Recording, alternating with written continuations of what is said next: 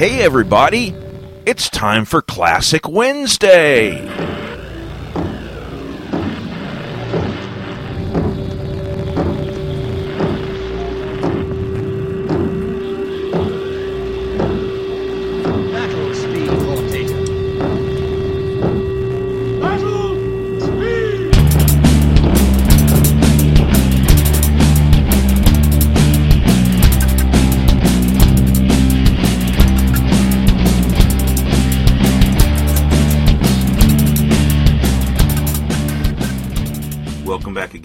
BadQuaker.com podcast. This is podcast episode 55 for Thursday, November 24th, 2011.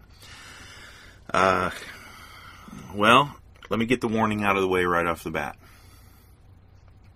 If you're particularly sensitive about historical information that uh, that doesn't fit the state narrative, if you're particularly sensitive about certain holiday, uh, the worship of holidays, if this is a big deal to you, you might want to go ahead and shut this podcast off because I'm just probably going to really irritate you. You see, uh, yes, this is badquaker.com, and uh, I'm a bad Quaker. However, as uh, as you, as you know, if you've gone through and read my um, discussion on the topic by bad Quaker, what that means is I believe in self defense. I believe in being armed, and I believe in defending the innocent, not only in self defense, but defending others as well. So I don't have a problem with violence if it's used in self defense, and for that reason, I'm not a good Quaker. But I am a Quaker. And Quakers do not recognize one day as having any particular significance over any other day. And therefore, this day being November 24th, Thursday, 2011, the day many people call Thanksgiving in the United States. They, uh, they call it that, by the way, because the government decided that. Because it was an act of Congress, because or or perhaps a president, I can't remember, and I really almost don't want to know. It's it's it's fine with me that I purged that out of my mind, because okay, well, I got away from the warning and I started to preach. Sorry about that. So, that is the warning. Uh, I'm not going to be nice to this holy day, this holiday. I'm not going to be nice to the to the pilgrims, Puritans. That's what they were, roundheads, murderers. I'm not going to be nice to them. And this is not some Disney uh, rant where, oh, well, they were bad for the environment. No, they killed people. The Puritans were horrible, horrible people. And the legacy that they've given to us is the state, is the dominating state that we deal with in the United States today. That's what the Puritans gave to us death, murder, absurd laws, ridiculous, ridiculous control of individuals by the state. That's the hallmark of the Puritan, the Roundhead, the so called Pilgrim. That's what they brought to us. And I have no love for them whatsoever. Let's start this by going, uh, by stepping over to someone of authority.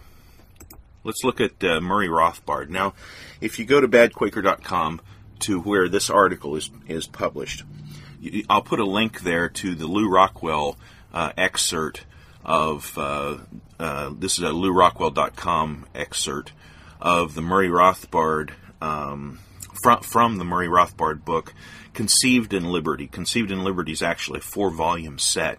It's uh, probably the best thing that was ever put into print in reference to the history of the founding of, uh, of North America by the Europeans. Um, the article at LewRockwell.com is uh, an excerpt from chapter 18, volume 1 of Conceived in Liberty. Now, um, I would strongly, strongly recommend anyone who has the slightest inclinations toward history, if the slightest uh, um, interest in history to get your hands on uh, this four volume set, Conceived in Liberty by Murray Rothbard. You can get it over at Mises.org. They have it at the store there. It's it compared to what it used to cost, it's really pretty cheap. I can't remember what the price is now. But even if you don't get it in an actual hardback uh, for your library to sit on your shelf, as we all should, um, download it in PDF form. There's even uh, there's even an MP3 uh, files of it of the entire thing. You can listen to the entire thing on MP3, read by Jeff Riggenbach. Um, get a hold of that if you have any inclinations toward history whatsoever. Get a hold of Conceived in Liberty and go through that. And and if you're not familiar with uh, with Murray Rothbard's um, dealing with history, this will just blow your mind. It is it is true history, and it's documented to uh, an unbelievable degree. Um, and what and and what Murray does is he just takes all the conventions, all of the uh, the standard state uh, fluff, and he just throws it away, and he goes right to the source, and he finds out what really happened, and he puts it right out there for you to see. Okay, now let me just jump into it. Like I said, there there will be a link to the Lew Rockwell article, which is an excerpt of Conceived in Liberty, Chapter 18, Volume 1. And what Murray says in this chapter, he's dealing specifically with the so called pilgrims. They did not come to America for religious freedom. There was nothing about religious freedom that, that there, there was nothing about them that had to do with religious freedom. If, um, look at it this way. If I'm playing a game of basketball and I want all the rules to be made up by me as I play the game of basketball, and you're on a different uh, court that's right next to my court, and you want to play basketball according to your rules of basketball or according to the standard rules of basketball, and I'm on my court playing uh, basketball according to the rules that I make up as I play my game. Now, this would be comparable to the so called pilgrims in the sense that here I am playing basketball on rules that I make up as I go along. So I'm like the Puritans. And I'm not satisfied with just me being on my court playing my game of basketball according to my rules. I'm going to want to invade your court and force you to accept my game of basketball and my rules. That's religious freedom to a to a roundhead, to a pilgrim, to a Puritan. They can't leave you alone. They can't let you play according to your game. They have to invade your court and force you to play by their rules that they make up as they go along. And if you're not sure about the rules, they'll tell you. And usually they'll tell you at the point of a sword or the point of a spear or the point of a lance. That's the Puritans. That's that's your your pilgrims. That's the Roundheads. It was not about religious freedom. It was not about tolerance. It was about dominance. And if they couldn't have things the way they wanted it in Europe, they'd come to, to North America, to the to the New World, and they'd make everybody behave the way they wanted there. Now, the in the case of the uh, of the ship, the Mayflower, let me scroll down just a little bit here.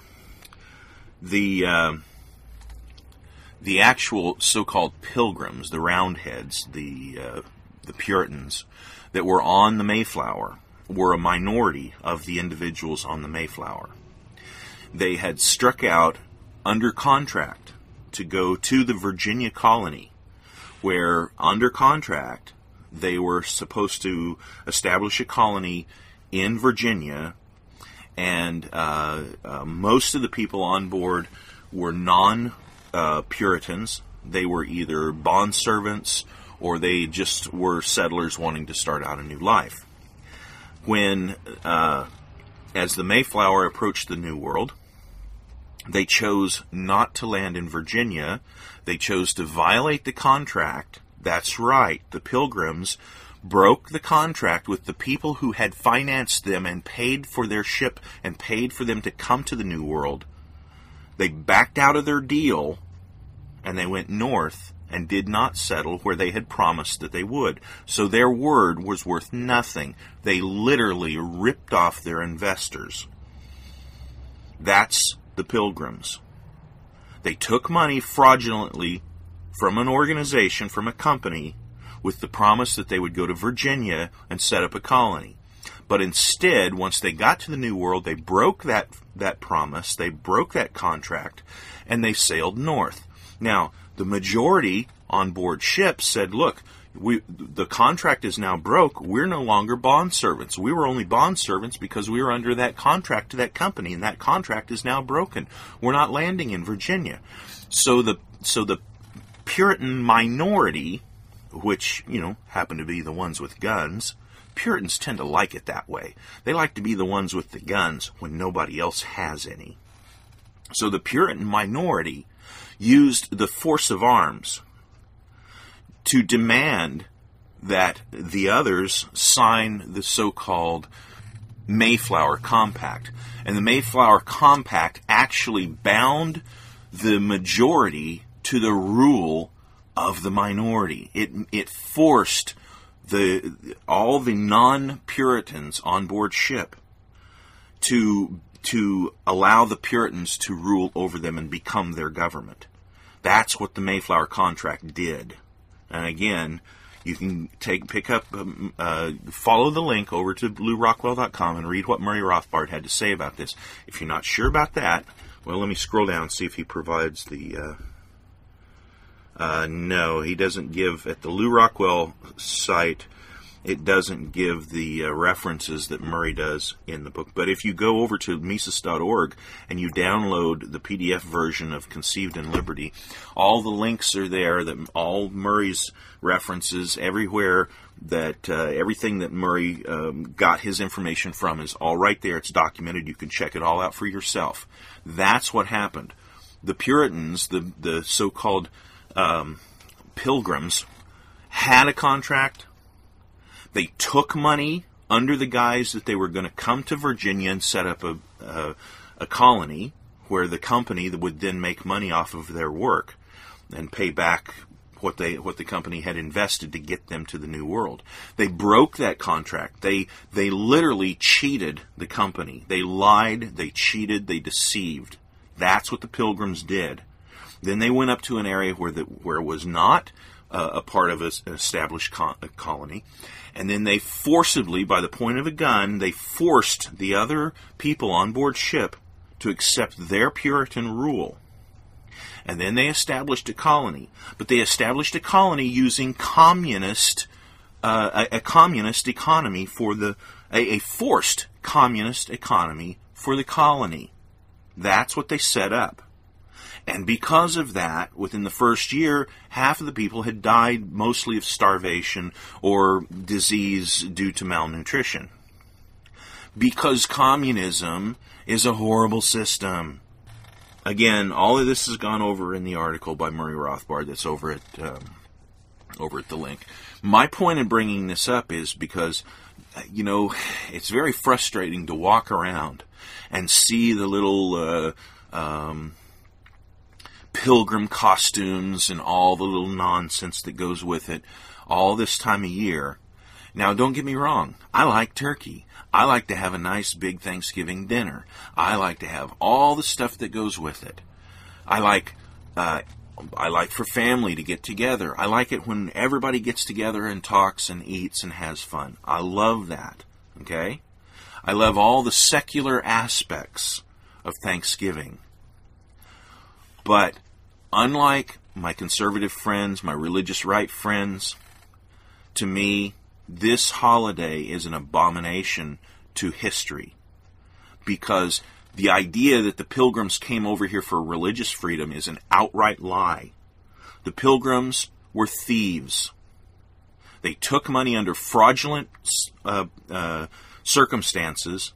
They they brought the ship over here and then forcibly held people as uh, forced them to sign the Mayflower contract and forced them to become become uh, slaves and servants of the Pilgrims in order to get off the ship. And then because of their communist system that they set up once they got here, half of those people died. Now I have no love and no appreciation for that. That's the real history of Thanksgiving. And then, if we want to get into it further, and we go to the to the point of where people like Lincoln used this as an excuse to try to get more power for himself and to and to convince people to support his war, and and uh, then the commercialization and all the other aspects that we could put with this story. I'm not even going to go into that. I'm just talking specifically about the lie that our quote founding fathers were Puritans. My fathers were not Puritans and I'll have nothing to do with any heritage that comes from that. Puritans brought nothing positive to the table. They brought nothing positive into Western society, into Western culture. Everything that the Puritans brought into Western culture was evil. Not just neutral, not just bad, evil. The busybody nature of American people today is to a large extent due to the Puritans due to their, their hatred of, of anything that might have fun related to it or might have enjoyment related to it. Um, Murray talks about, in one case, uh, where um, uh, the uh, the Puritans in uh, Massachusetts uh, persecuted people because they wanted to play ball. How dare they want to play ball? Something sinful like playing ball. Well, fortunately, we win on that, and a, and a ball game is one of the major uh, U.S. events that takes place on Thanksgiving every year. So, fortunately, at least the uh, the Puritans lost out on that one. But in the larger sense, everything that the Puritans brought to us, everything that they added to Western society, uh, it's the tendencies of the state to dominate every part of your life. That thank you very much, Puritans. That's where that came from. Puritans deciding on uh, the ridiculous blue laws that we've had to tolerate for, for centuries in this country. Thank you, Puritans. All of that nonsense has its origin in the Puritans. They were not religiously tolerant. They were not seeking uh, religious freedom. They were seeking people and places to dominate. That was the aspect of Puritanism. Let me read to you something that I wrote about Puritans uh, quite some time back. This is from an article called Warriors, Long Hairs, Quakers, and Roundheads. And I said this in reference to the, uh, the difference between Quakers and Puritans. The heart of the conflict had nothing to do with Quakers' love for traditional hairstyles or the Puritans' rejection of Quakers' reverence for God. This is a reference to the fact that Quakers called uh, Puritans roundheads because the Puritans would would uh, cut their cranial hair off. They would crop it all off short to a consistent about a half an inch long or so, and they would shave off their beards, therefore rounding off their head, rather than allowing their hair and their beards to take the natural shape that God had intended. So, um, so that's the context of what I'm talking about here. I'm gonna I'll start again. So you the heart of the conflict had nothing to do with the Quakers' love for traditional hairstyles or the Puritans' rejection of Quaker reverence for God. The problem was in the fundamentally different way the two groups saw their role on earth as Christians. The Roundheads, that's the Puritans, the Roundheads were compelled to spread their version of Christianity and its rules of behavior and dress at any cost because of the twisted view of predestination, or what they called the elect, they saw themselves as crusaders destined to conquer the world for Christ. Anyone who was not a Puritan and refused to accept Puritanism was not loved by God and fell into an inferior classification of humans. In addition to this fanatical view of at any cost evangelism and an inflated view of themselves on the stage of history, they believed the state was the primary tool of Christian conquest. Therefore, developing and expanding the state was a prime goal, and anyone who stood in their way or refused to conform to their views was the enemy of God. In contrast, the Quaker viewed all people alike men, women, children, Christians, non Christians. They were all the children of God and equal in God's sight. No one person had any divine advantages. God loved the heathen slave just as much as the nobleman, the king, or the impressive clergy with his imaginative hat and robes. When you hold a view like this, it's hard it becomes hard to justify the existence of a state completely dependent upon one group of people dominating another. It also eliminates the possibility of forcing anyone to conform to your doctrine. But more important, it eliminates the possibility of someone convincing you they know God's will and you must conform to them. So that's a, that's one paragraph out of a, a thing that I wrote some time back, and I'll put a link to it on the page where this appears, and that kind of explains not only the difference between the Puritans, the Pilgrims, and the Quakers, but it also kind of gives you an idea, my opinion, of the Puritans, the Pilgrims, the Roundheads. I don't have much use for them then, and I don't have much use for them today as they wrap themselves in the label of progressives. And not only those, not only progressives are the modern day Puritans, but the fanatical religious right are the result of, of the Puritans. The worst aspects of the religious right and the worst aspects of the progressives are the grandchildren of the Puritans. And I have very little use for them. I'm, I'm going to make this a short podcast today because it is, uh, you know, tending to sound a bit angry. But there's a reason for that. It's because all this Puritan nonsense angers me. And so, in an attempt to try to not be angry, I'm going to just let it flow at that, and we'll cut the, the podcast short.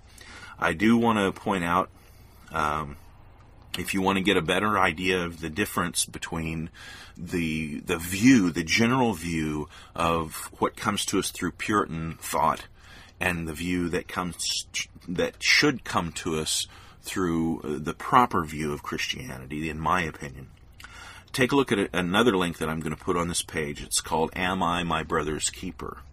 And this really goes into the difference between someone who, under the guise of being religious, wants to dominate you and tell you how to live your life, or the true, in my opinion, the true biblical position and the true Christian position, which is to leave others alone, to let them live their life, whether you approve of their life or not. Leave them alone. If they're not harming you, you have no business dictating their life to them. That, I believe, is the true Christian position. Um, take a look at that uh, article that I wrote. It's called uh, Am I My Brother's Keeper? And the other that I referred to was Warriors, Longhairs, Quakers, and Roundheads. And of course, the article over at Lew Rockwell that is titled What Really Happened at Plymouth by Murray Rothbard, which is an outtake of, or an excerpt from chapter 18, volume 1 of the masterful work Conceived in Liberty. You have to get that.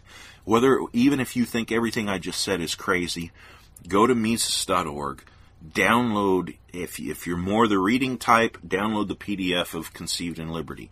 If you're the, if you're the listening type, and if you have a, I don't know how many hours it would take to get through that thing.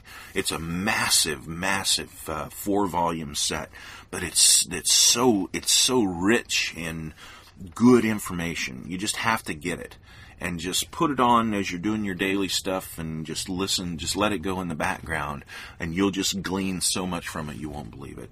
Again, Conceived in Liberty, four volume set by Murray Rothbard. It's available at Mises.org, and maybe I can even put links to the to the uh, PDF and to the to the you know like I said the audio files. There's I don't know probably hundreds of them uh, that that take that in order. You know, now that I think about it, I don't think uh, I don't think Jeff Riggenbach did the recording of that. I think that was Floyd Lilley. I believe it was. I believe that was all real. All those MP3 files were by Floyd Lilley, unless I'm mistaken. Here's how you can tell.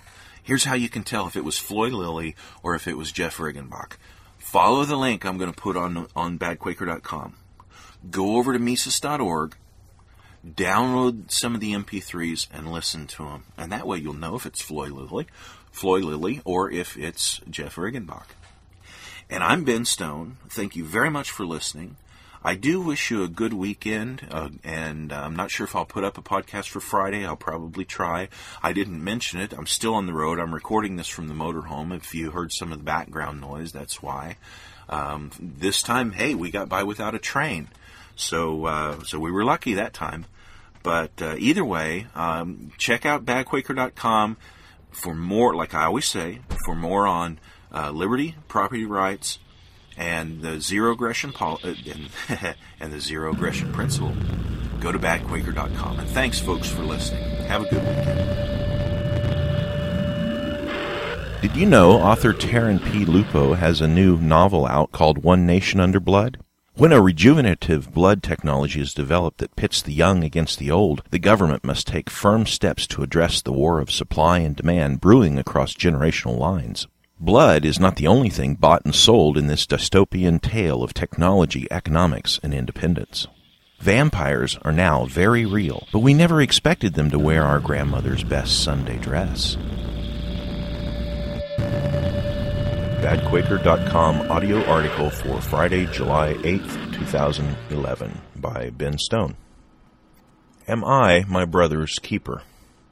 Caution. Bad Quaker theology class is now in session. Please note, atheists, pagans, non Christian theists, and agnostics are welcome to sit in and ring in with your opinion and your observations. Genesis chapter 4. And Adam knew Eve, his wife, and she conceived and bare Cain, and said, I have gotten a man from the Lord. And she again bare his brother Abel, and Abel was a keeper of sheep, but Cain was a tiller of the ground. And in process of time it came to pass that Cain brought of the fruit of the ground an offering unto the Lord. And Abel he also brought of the firstlings of his flock and of the fat thereof. And the Lord had respect unto, unto Abel and to his offering, but unto Cain and to his offering he had no respect. And Cain was very wroth, and his countenance fell.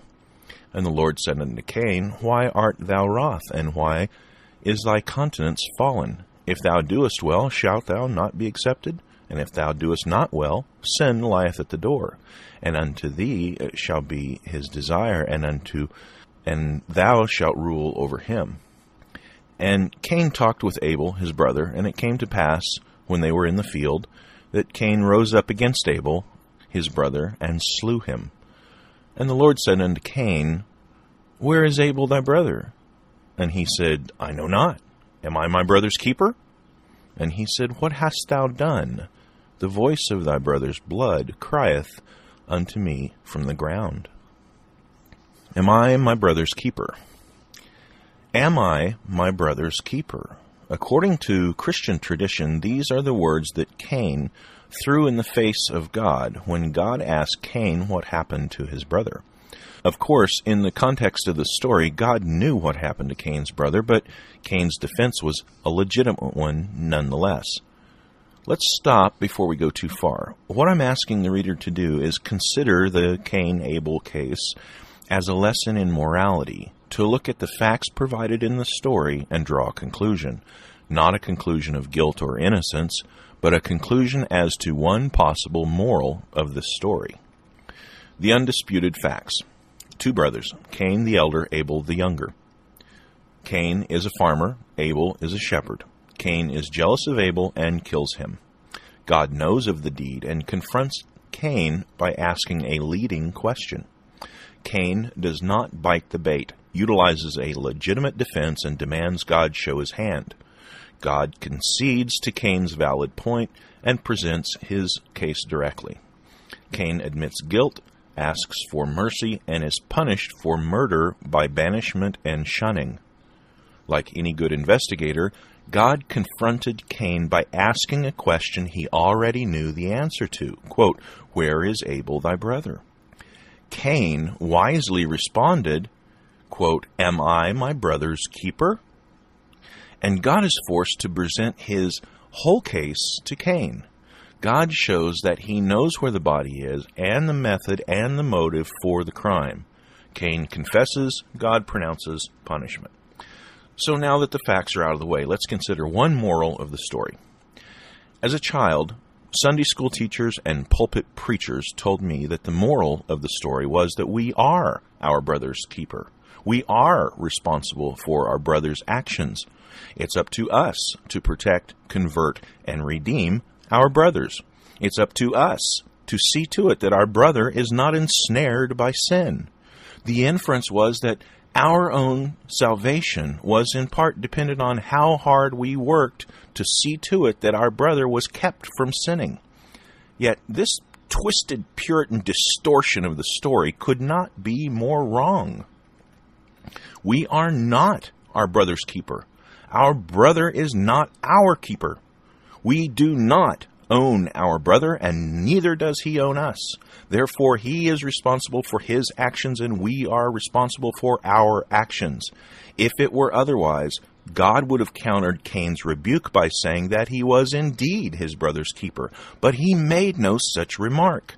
Cain's point was valid, and God moved on to other evidence. If Cain were Abel's keeper, and therefore responsible for him, it would follow that Abel was responsible for Cain, and therefore Abel would be at least in part responsible for his own murder. That sounds just like Puritan thinking. Blame the victim of the crime for the crime. Shift the blame anywhere except to the guilty party. What next? Blame an inanimate object like the murder weapon? There's a theology the Puritans and the progressives would love. Blame the assault rock that Cain used to crush Abel's head. So all we have to do is to assure no assault rocks are available to commit crimes, and no one will sin, and we can all go to heaven. So the moral, as I see it, is that each and every one of us is responsible for ourselves and our own actions, and no one is responsible for anyone but himself or herself. To take this one step further, let's think about the murder. Cain killed out of envy, Cain envied what Abel had to the point he would rather kill Abel than to allow him to live with something that Cain could not have. Clearly, envy, taken to its logical end, is about more than just possessing something that someone else has. It also has to do with denying to someone what we can't possess. So, an example of this would be the evil school teacher who sees that one child in the class has gum. So he singles out the child and demands to know if she has enough gum for the whole class. When she admits that she does not, he demands she spit out her gum. He is teaching envy to the other children in the class. Better to punish the one little girl than allow her to enjoy her property in the presence of those who lack the item. The logical conclusion I draw from this is that the desire to control, manipulate, dominate, prohibit, regulate, and manage the affairs of others is in its essence an aspect of envy. Envy, along with greed, is the driving force of the state. Bertrand Russell made a similar case in defining envy in his book The Conquest of Happiness, but he saw this aspect of envy as a positive trait and said that democracy itself cannot function without it. He went so far as to say that this aspect of envy is the driving force of democracy. I would agree with his conclusion, except I see absolutely nothing but evil in the existence of democracy. Democracy is an aspect of socialism, and socialism is the economic system that all states exist by. So, am I my brother's keeper? The moment I become my brother's keeper, my brother becomes my slave. I am morally against slavery. Therefore, I am an enemy of the state. For more articles and podcasts on liberty, the zero aggression principle, and property rights, go to badquaker.com. And thank you for listening.